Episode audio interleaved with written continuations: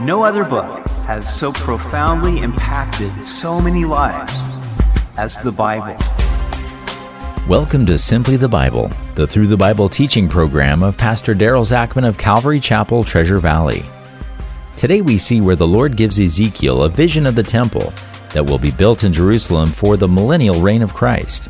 What is the mystery of this marvelous temple? We hope you join us as Pastor Daryl continues in Ezekiel chapter 40 on Simply the Bible. We now come to Ezekiel chapter 40. Now, Ezekiel 40 through 48 is difficult to understand. Bible scholars disagree in how to interpret it. It is beyond the scope of this program to discuss the various interpretations that people have come up with. Therefore, I will only be presenting the one that seems most reasonable to me. In chapters 40 through 43, Ezekiel is given a vision of a temple that will be built. Chapters 44 through 46 deal with the worship in the temple, and chapters 47 and 48 concern the land surrounding the temple. In chapter 43, verse 10 through 12, Ezekiel is given the purpose of this vision. Son of man, describe to the people of Israel the temple I have shown you, so they will be ashamed of all their sins. Let them study its plan, and they will be ashamed of what they have done. Describe to them all the specifications of the temple, including its entrances and exits and everything else about it. Tell them about its decrees and laws. Write down all these specifications and decrees as they watch, so they will be sure to remember and follow them. And this is the basic law of the temple absolute holiness. The entire top of the mountain where the temple is built is holy. Yes, this is the basic law of the temple. Now, keep in mind that Ezekiel was prophesying to the Jewish captives in Babylon.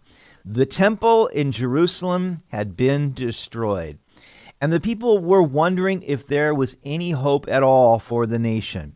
You know, you don't necessarily appreciate something until you have lost it. And they were bummed out that they had no more temple anymore. So God wanted them to know that they did have a future. There would be a future temple that would be built, and it would remain holy forever. Unlike Solomon's temple, this temple would never be defiled by idols, nor would people ever offer hypocritical sacrifices while their hearts were far away from God. We believe this describes the temple that will be built during the thousand year reign of Christ. I believe it is an actual temple that will exist in the future. It will be built on a high mountain, which will likely be Mount Zion. But the topography will change so that Mount Zion will be elevated much higher than it is today. Of course, we know from Zechariah 14 that when Christ returns, he will stand on the Mount of Olives and it will split in two from east to west. Isaiah prophesied in Isaiah 2 2 Now it shall come to pass in the latter days that the mountain of the Lord's house shall be established on the top of the mountains and shall be exalted above the hills, and all nations shall flow to it. Now, there are some scholars that just can't even believe that could happen. You know, I don't understand how you could even want to teach the Bible if you don't believe in the miraculous that God can do. I mean, if you believe that in the beginning God created the heavens and the earth by his word, then it's no big deal for God to change the topography of the land when he wants to. Now, in considering all the plans and specifications of the temple, the Jews would be convicted and ashamed of their sins. They would realize that they had lost so much but they would also be reminded of God's mercy and what He was preparing for them in the future because of His great love. Throughout this book, Ezekiel has focused on the holiness of God, so it is fitting that in these last nine chapters, he ends with the future temple in which its law will be absolute holiness. We continue now in Ezekiel chapter 40. In the 25th year of our captivity at the beginning of the year on the tenth day of the month In the 14th year after the city was captured, on the very same day, the hand of the Lord was upon me, and he took me there. So Ezekiel received this vision. He is brought in the Spirit to see it as it exists, even though it doesn't exist yet. But it was in April of 573 BC, at the time of the Passover, which is New Year's Day on the Jewish religious calendar. It was the 25th anniversary of their captivity in Babylon and the 14th year since Jerusalem had fallen to King Nebuchadnezzar. In the visions of God, he took me into the land of Israel and set me on a very high mountain. On it, toward the south, was something like the structure of a city. In his vision, Ezekiel knew that he was in Israel and that it was a high mountain. This likely pictures the millennial kingdom after the tribulation with its new topography on Mount Zion. He took me there, and behold, there was a man whose appearance was like the appearance of bronze. He had a line of flax and a measuring rod in his hand, and he stood in the gateway. This was a measuring man who would lead Ezekiel on a guided tour of the new temple. He was probably an angel. He held a line for large measurements and a rod for shorter measurements. The rod was six cubits long. Now, a cubit is the distance from the tip of your elbow to the tip of your middle finger, or about 18 inches. But these were long cubits, so they added the width of a hand to the measurement, making it about a 21 inch cubit. So that would make the rod about ten and a half feet long. And the man said to me, Son of man, look with your eyes and hear with your ears, and fix your mind on everything I show you. For you were brought here so that I might show them to you. Declare to the house of Israel everything you see. Now, this really describes how we must assimilate and then disseminate the Word of God. We must have our eyes open to see spiritual things, the things of God and our ears must be open to hear the Word of God. And then we must fix our minds on what we have been taught. And finally, God shows us these things. He reveals His truth to us so that we may declare it to others. Now, there was a wall around the outside of the temple. In the man's hand was a measuring rod six cubits long, each being a cubit and a handbreadth and he measured the width of the wall structure one rod and the height one rod. So the outside wall of the total temple area was ten and a half feet thick and ten and a half feet high. Now, I'm going to paraphrase the rest of this chapter because we are given the exact measurements of all the spaces, which is boring to read. Now, if you go to the Simply the Bible podcast, I have included a link to a video that will give you a 3D walkthrough of this temple. And that gives you a much better feel for the space that I'm going to do my best to describe to you. So, the entire temple area was 870 feet square for a total of 765,625 square feet, or about 17 and a half acres. So, it's a large area. The measuring man begins his tour at the eastern gate, and it has seven steps leading up to it. The opening of the gate uh, was 17 and a half feet wide. The threshold was 10 and a half feet thick. And as you would pass through the threshold of the gate, there was six guard alcoves, three on each side, each measuring 10 and a half feet square. And between these, on the dividing walls, were palm trees.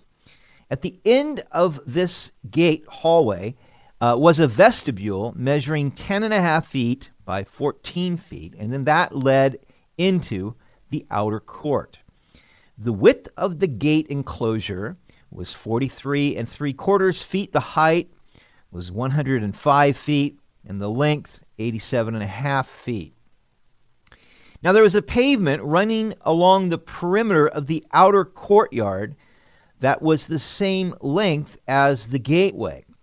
And there were a total of 30 rooms in this pavement area built up against the walls, five on each side of the east, north, and south gates, respectively. So that's 10 uh, rooms per side of the east side, north side, and south side. These were probably dining rooms for the people that would be gathered there for the feast. The outer courtyard measured 175 feet from the inside of the outer gate to the inner gate, which leads to the inner courtyard that was at a higher level. The northern and southern gateways were the same dimensions as the eastern gateway, each with seven steps leading up to them, and the measurement from each of these outer gateways to the corresponding inner gateways was also 175 feet. So you have 175 foot pavement area in the outer courtyard between the the outer gates and the inner gates leading into the inner courtyard. The inner gateways going to the inner courtyard are identical to the outer gateways, except that they have eight steps going up to them instead of seven, and their floor plan is flipped so that the vestibule space faces the outer courtyard. Verse 38 A door led from the entry room of one of the inner gateways into a side room where the meat for sacrifices was washed. On each side of this entry room were two tables where the sacrificial animals were slaughtered for the burnt offerings, sin offerings, and trespass offerings.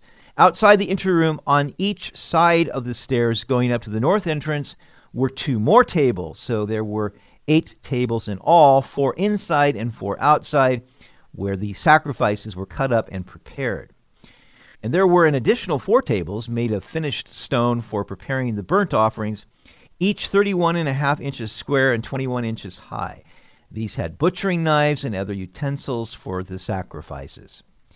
Inside the inner courtyard were two rooms, one beside the north gateway facing south, and the other beside the south gateway facing north. And the man said to me, The room beside the north inner gate is for the priests who supervise the temple maintenance.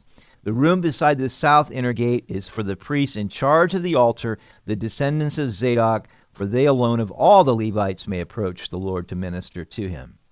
Then the man measured the inner courtyard, and it was 175 feet square. The altar stood in the courtyard in front of the temple. Then he brought me to the entry room of the temple, and he measured the walls on either side of the opening to the entry room, and they were eight and three quarters feet thick. The entrance itself was 24 and a half feet wide, and the entry room was 35 feet wide and 21 feet deep. There were 10 steps leading up to it, with a column on each side. And so, there again, Ezekiel is told to share these dimensions with the captives so that they would be ashamed of their sins and they would realize what they were missing out on. You know, if there's one lesson that I have learned through this pandemic that we have suffered through, it is how much I now appreciate fellowship after so many were unable to come together and worship the Lord together, and still many have yet to even come back.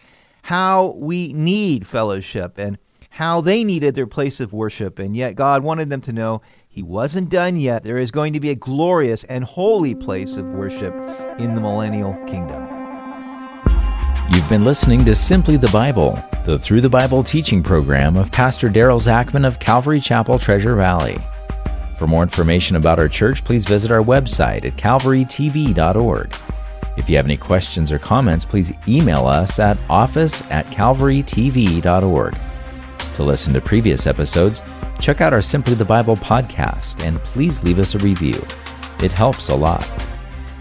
Tomorrow we will see where the Lord gives Ezekiel the details of the sanctuary of the Millennial Temple, along with the building at the western end of the courtyard.